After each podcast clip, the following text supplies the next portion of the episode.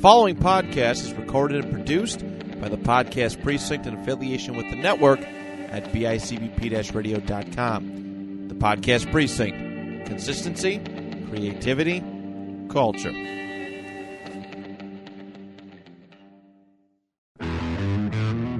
Just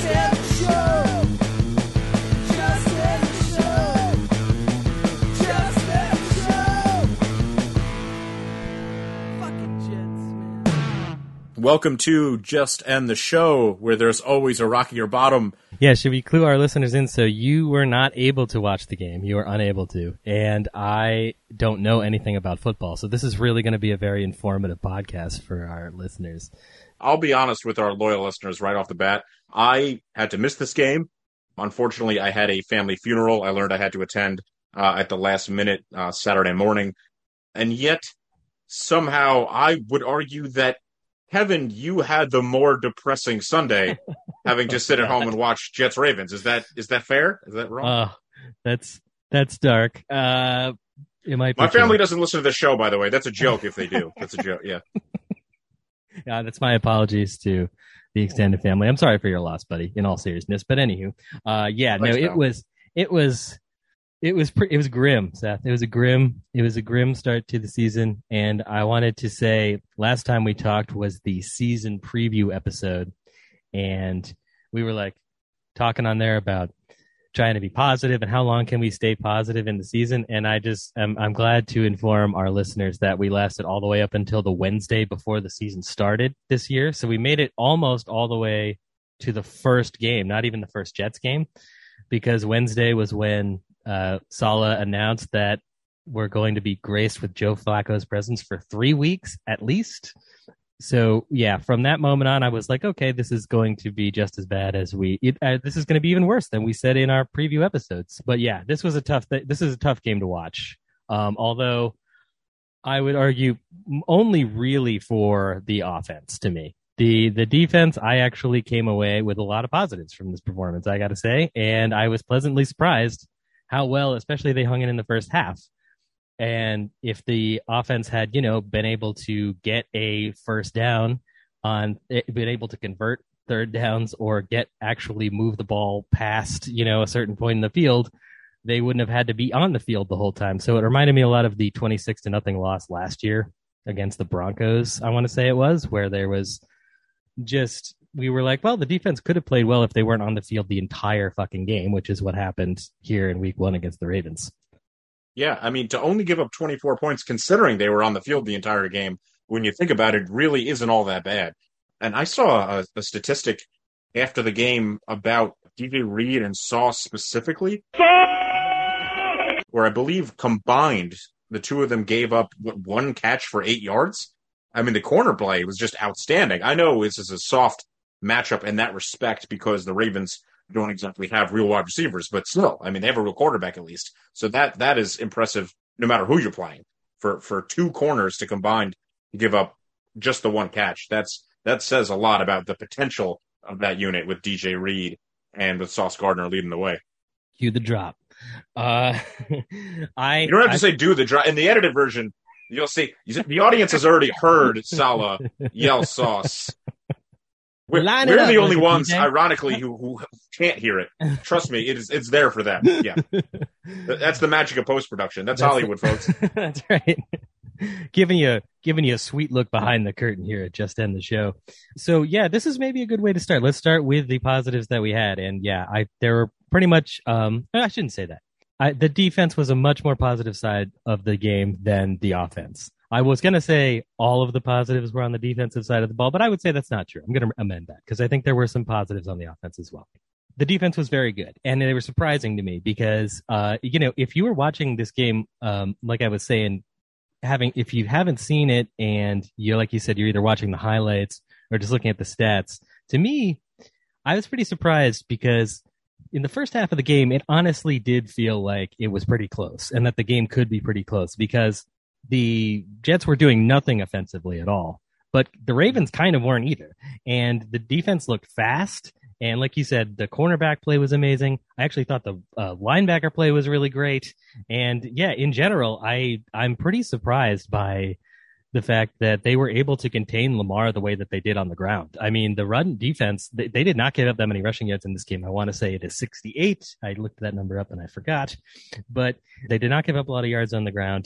You know, a lot of the scoring that happened with the Ravens was these deep passes. One of them was where Lamarcus Joyner got beat really badly. And to me, it's just like I was sort of surprised to see a game where you know, I, I had a, we were both very, very anti Joe Flacco, and that is not changing in the slightest coming out of this. But the preview last week, I think when we talked about this Ravens game, I did not think that we were going to be coming out of this saying that they were able to contain Lamar and still lost this bet. But I think that they really did. I mean, you know, he beat he beat him with his arm several times, and he's a, he actually is a good passer. I think he's underrated in that respect sometimes. But I would agree.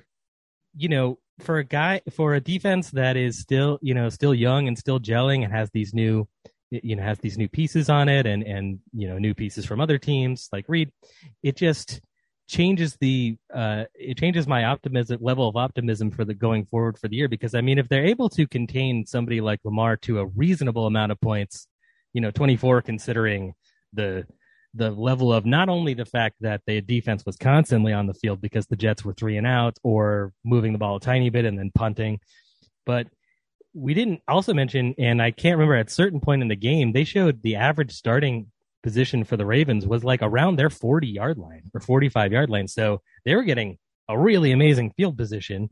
And the whole special teams thing is a whole other thing that's ridiculous about this game that we don't need to go into that we'll go into later.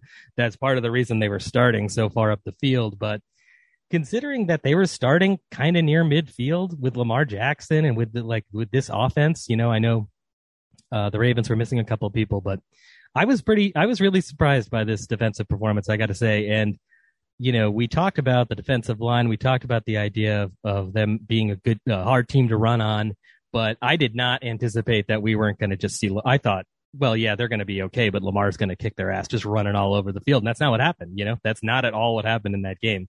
Looking at the statistics after the game, if you would have told me that Lamar was only going to run for 17 yards on six carries, yeah, I mean, I would have thought they would have been right in this game. Realistically, like you said, Kev, he needed to do it more as a passer. He threw for over 200 yards on 17 for 30 passing with those three touchdowns. I mean, Lamar's got the weakest wide receiver room in the league. I don't think that's much of a stretch or a hot take. Um, right. His leading receiver was Mark Andrews. What else is new? Five catches, 52 yards. The tight end's always going to be the number one option uh, for Lamar, or at least has been for the last few years. Uh, they've got Duvernay under the, you know, somebody has to catch footballs on this team category.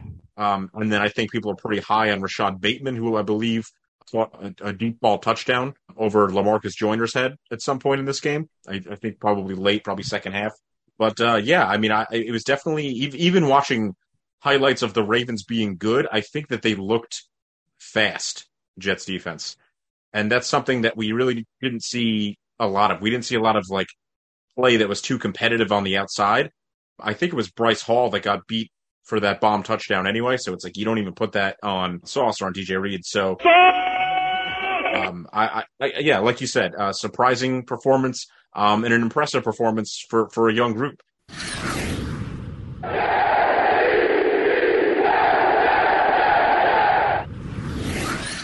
You talked yeah. about there were there were some positives on the offensive side of the ball. Um, just like I said, just looking over the you know the highlights post game and looking over some of the stats post game, Michael Carter jumps off the page. He averaged six yards a carry. He had 60 on 10. And then he was also the Jets' leading receiver with seven catches for 40 yards. So it looked like, you know, we were skeptical of the, the greater NFL media kind of anointing Bryce Hall the starter for this team. Bryce Hall going, uh, I don't know, about five rounds before Michael Carter in fantasy drafts. And Carter out carried him. So it looks like these touches are are not going to be even. It looks like they're going to favor Michael Carter. And that's kind of what you and I expected, at least, as this team broke camp. Corey mm-hmm. Davis, uh, who had a nice day, caught six passes for 77. He led the Jets in yards. Elijah Moore chipped in with another five catches. Garrett Wilson, four for 52. Kev, I don't know how much of these are garbage time stats for Flacco. Yeah, dude, fucking Flacco had 300 yards. I was like, this is why garbage. That's why. That's what I mean. Like stats is like that is complete horseshit. That was all fucking garbage time shit. I mean, you saw the yeah. you saw the highlights, right?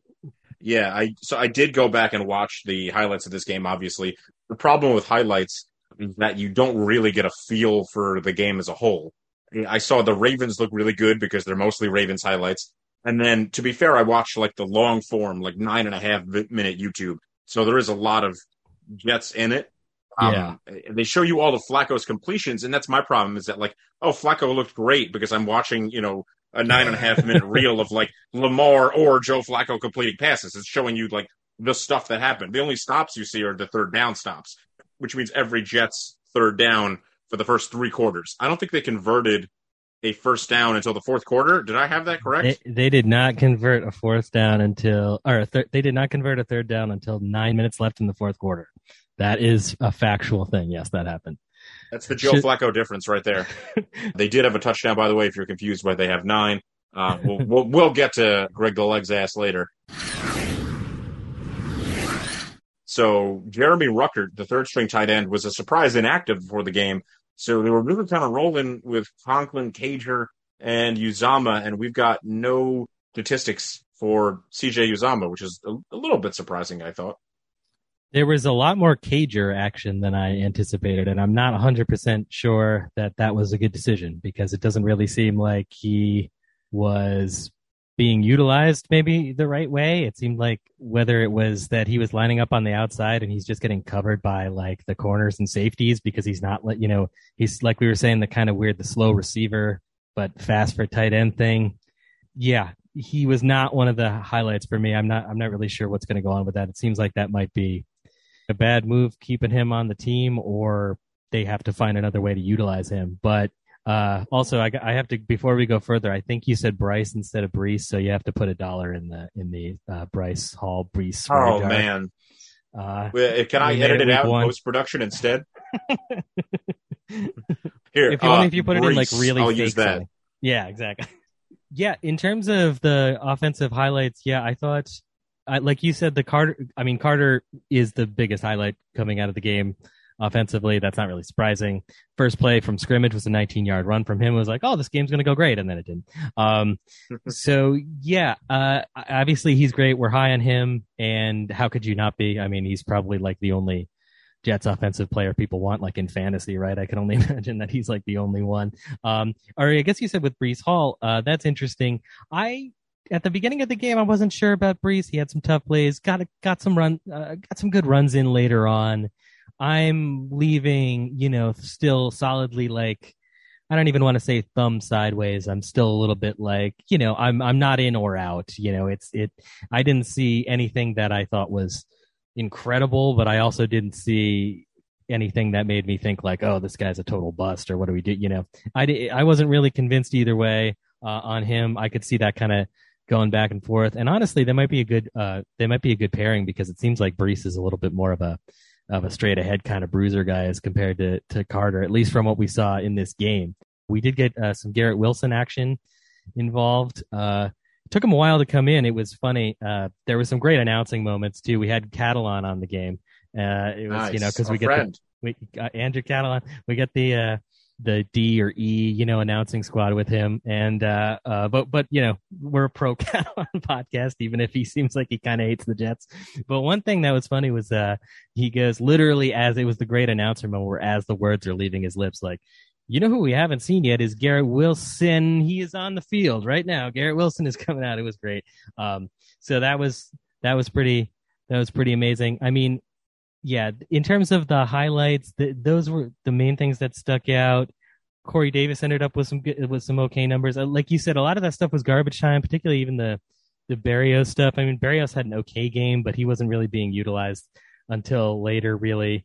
So you know, it's kind of like I almost feel like we can say all of the stuff that we've said, and now there's like this giant elephant in the room in the shape of Joe fucking Flacco, and I mean, it was it was grim, man. It is it is really bad. This is I definitely I think the worst game he's played in the, as a Jet, and that's saying something. Um, again, I don't know statistically. I'm sure there's ones he finished with like the lower passing yards or whatever, but wow, he he just he literally does nothing well at this point. He can't he can't move. Now, granted, the protection was also the was also really bad, and that that was Yeah. probably the the two main things.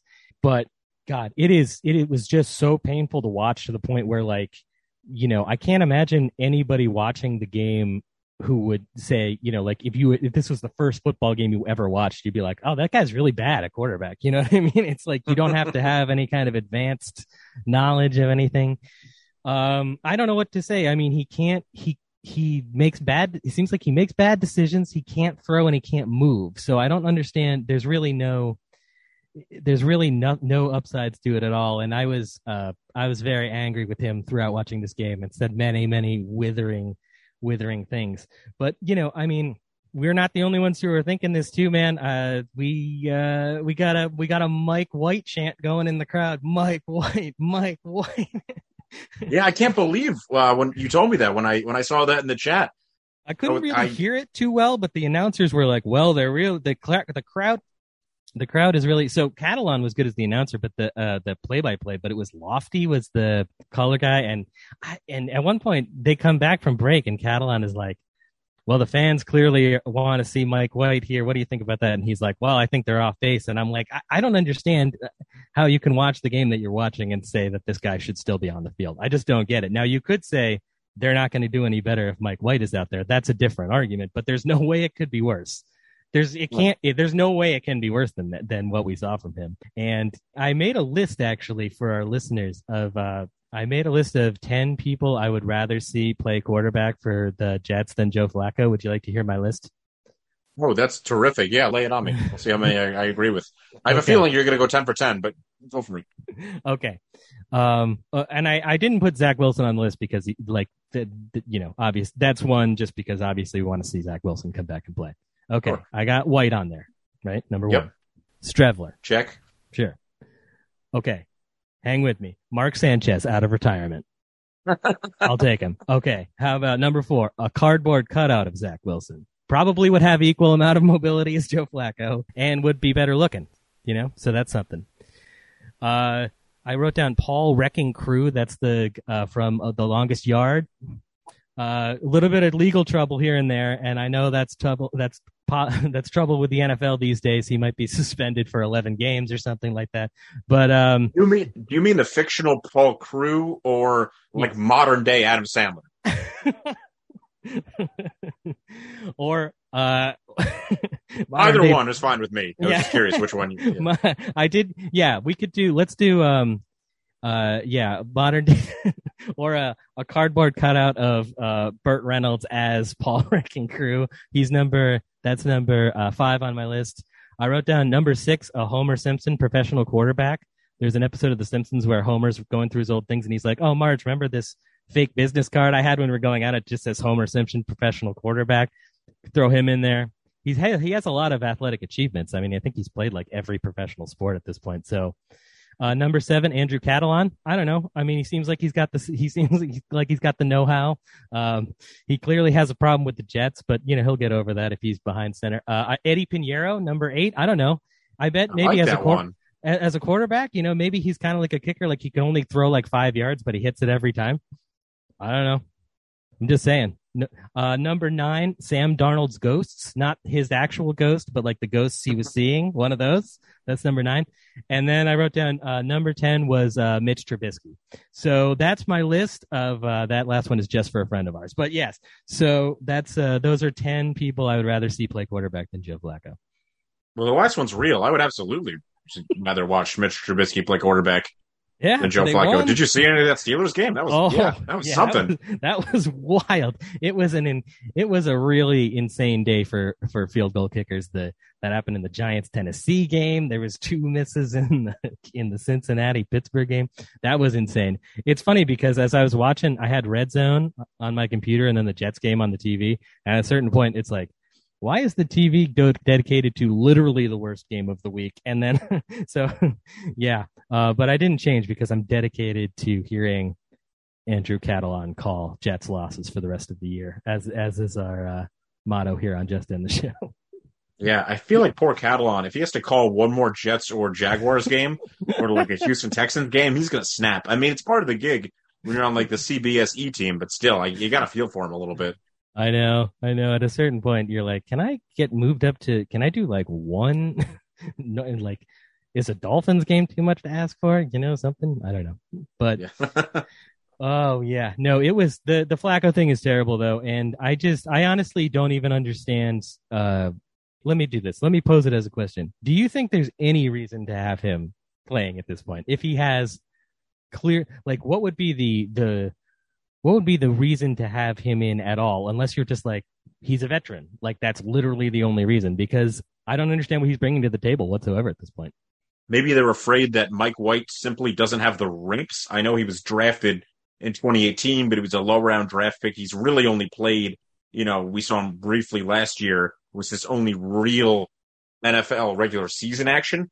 Like you said earlier, it can't get worse. So I, I don't see what the problem would be. Um, but I think if, if you're trying, if you're attempting to see this from the Jets perspective, which is clearly for some reason a pro Flacco perspective, I guess that's that's the case, right? Is that like Flacco is the only guy with Zach out that has any sort of NFL reps. Streveler was only playing Canadian football. Mike White really just played a couple of games. I don't know. He showed us enough in those couple of games. There's no way he's throwing the ball worse than Joe Flacco. There's no way he's making worse decisions than Joe Flacco. I don't care how long you've been around if you're still not making the right reads. I mean, what does that matter? So yeah, if if we don't see Mike White next week, um, you really have to start worrying about this coaching staff and their ability to evaluate players. I mean, like you said, the fans saw it in the stadium are cheering for Mike White. We don't stand a puncher's chance even against a Deshaun Watsonless Browns team if they're going to run Joe out there again. I like the Jets next week, by the way, with Mike White under center, to be honest with you. Um, I think that's an incredibly winnable game because, as you mentioned earlier, again, the Jets are tough to run on and should be tough to run on when you've got guys like Quinnen Williams and CJ Mosley clogging up the middle. And that's, you know, the strength of the Browns offense right now with, you know, their running backs, Nick Chubb and Kareem Hunt. So a sneaky favorable matchup for the Jets. I think the Jets are like a sneaky good betting underdog if Mike White is behind center. If they're running Joe Flacco out there again, this team is unbettable. You can't. It doesn't matter who they're playing. It's an automatic L, and it's it's frankly it's disheartening for a team that really has a higher ceiling than this. They're almost being unfair to the other 52 guys on the roster by running Joe out there at this point. The only other thing I could think of is that it might be hard to plan an. I guess this is a little bit of what you're saying. It might be hard to plan an entire game around somebody like Mike White because I don't know how much of like the act. I don't know if he knows every single a- aspect of the playbook enough to just literally like you know run run the plays like know what he's supposed to be doing kind of thing No, Whereas no, if you that's have a legitimate excuse only because Mike White's been on the team just as long as Flacco has. this is true If Yeah. you think about Flacco's first reign, that was a I'm pretty sure a different regime, a different offensive coordinator. So this is Flacco's second season under LaFleur, and same goes for Mike White. So I don't even know if if, if we can say that. yeah, I'm just trying to come up with something. But, you know, I mean, also the thing with Mike White, I mean, kind of all kidding aside, is like he really was only good in the Bengals game. Like he was bad in the Bills game, and he was bad when he had to come in when Zach got hurt. So He was good in that Colts game before he got injured. That was a really good quarter. that, okay, that's true. Yeah, he was good in that game um, before he got hurt. Yeah. So, you know, I, I'm like, the quest, the thing is not saying Mike White is necessarily going to be our savior. Although I think we've like literally say said that and called. I'm saying. I'm saying that. That's Well- exactly that's precisely what I'm saying. But I'll let you finish. Yeah. I mean, I would love it if it were to happen, but you know, there has to be something that they see that we don't, and I don't know what that is. I don't know if it's like we're saying if there's something if there is some glaring weakness to Mike White that we are not able to perceive because it's more of a locker room thing or something like that. I have no idea. But the bottom line is at a certain point nothing really matters if you actually can't just execute your job at all. And I didn't see anything from Joe Flacco in this game. You know, garbage time be damned. I did not see anything that w- that makes me think that he is competent to play in the NFL at this point. He's washed up. And it's so funny how like announcers and even sort of like other commentary podcasts and stuff are like seeming like they're afraid to say it. It's like he's washed up. Like he's not good anymore. And it's okay. Like you've been he's been in the league a long time. He won a Super Bowl. Good for him. But like I don't understand why we have to incur three almost assured losses because this guy can't play at all. I just don't get it, Seth. Yeah. And if you're worried about White's mobility in the same context you're worried about Flacco's mobility, in the sense that Joe spends almost the entire time under pressure, right? Because on the one hand, he can't move, and on the other side, it's the protection. And on the other side, he just simply doesn't have that much time to throw. If you're concerned about Mike White in the same sense, then go with Streveler. Go with somebody who could extend the play and at least give you some positive yards on the ground and can extend plays. I think we've kind of talked it to death, but there's no excuse at this point.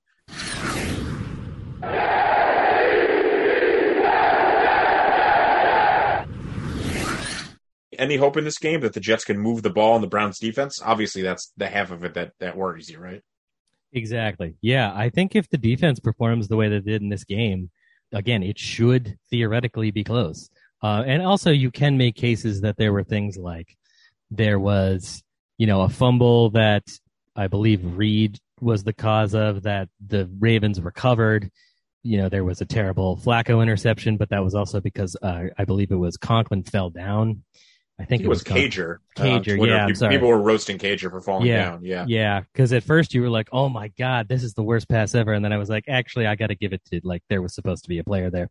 Um, yeah, you're right. It was Cager. And Was there a yeah, Breece Hall fumble in there as well? I think in the red zone. There was a fumble in the red zone, and then there was yeah, they, in uh, uh, maybe this is more of the special teams thing, but probably the worst punt I've ever seen in a professional football game. I've never seen a ball go off somebody's foot literally at like a 90 degree angle. It like just went straight out the sideline. And it was one of those things where if you're watching it on TV, you know, the camera moves all the way to like where they think the ball is going to be punted to. And there's just no, nothing happening. No stand, nobody standing there and no refs. And they're like, Ooh, that wasn't good. And then they showed the top angle and the ball just went screaming into the stands. I mean, it was so bad. So if you can only commit two or three of these mistakes and not like five of them, maybe, and your defense holds up, then there's a chance. But again, it all comes down to the fact that they were not able to convert any kind of third down because you just have Joe. You, it's uh, there were so many plays. It was like third and eight, third and nine, third and seven, and you're like, there's no way they're going to get this. You know, they're get, they're not going to let they're not going to let Carter run for it. Like, you know, he, he's going to get caught. So it's going to be either Joe, it's just going to be Joe and trying to spread out and like they can. You know, there was no way that he was ever going to be able to complete those passes. The the protection thing was really really bad, and they actually deserve a lot of blame as well. I think probably everyone is going to be throwing shade on Flacco almost exclusively. So yeah, they they deserve they deserve a lot of grief. It was actually a really bad performance from them, I thought. But to a certain extent, I, I don't know. I still feel like I, I'm not going to say that if Zach Wilson started this game, they would have won. I don't actually think that would have happened, but I really think that the game would have been close, and I think it would have been competitive. And I think if they were able to move the ball more than they did and were able to convert on third down, really the converting on third down, because they could get a few first downs, but it was like then if it was third and seven, third and eight, you knew that Joe was just throwing it into the backs of the offensive linemen or hitting somebody in the head or getting sacked for 10 yards. It was like you just knew that that was going to happen on every third down. So if you could get a playmaker in there like Wilson, or at least a prospective playmaker like Wilson, I really think that this game could have been close. So I'm going to say with the Browns game, I hate to say it, but I'm going to guess if Joe's out there, it's going to be more of the same, that they're going to be that it's going to be kind of close at first. They're going to be holding them, and it's going to be a lot of punting, and then it's just at a certain point, it's just going to break open. And I don't know what that, I don't know what that's going to be. I don't know if that's just something like what happened in this game, or like you know, Lamarcus Joyner had a really tough game as well. If he, he if he, it's just him getting beat or making the uh, the wrong read. I would say from a Jets bets perspective, I could see a cover though. I could because I want to say it's like eight.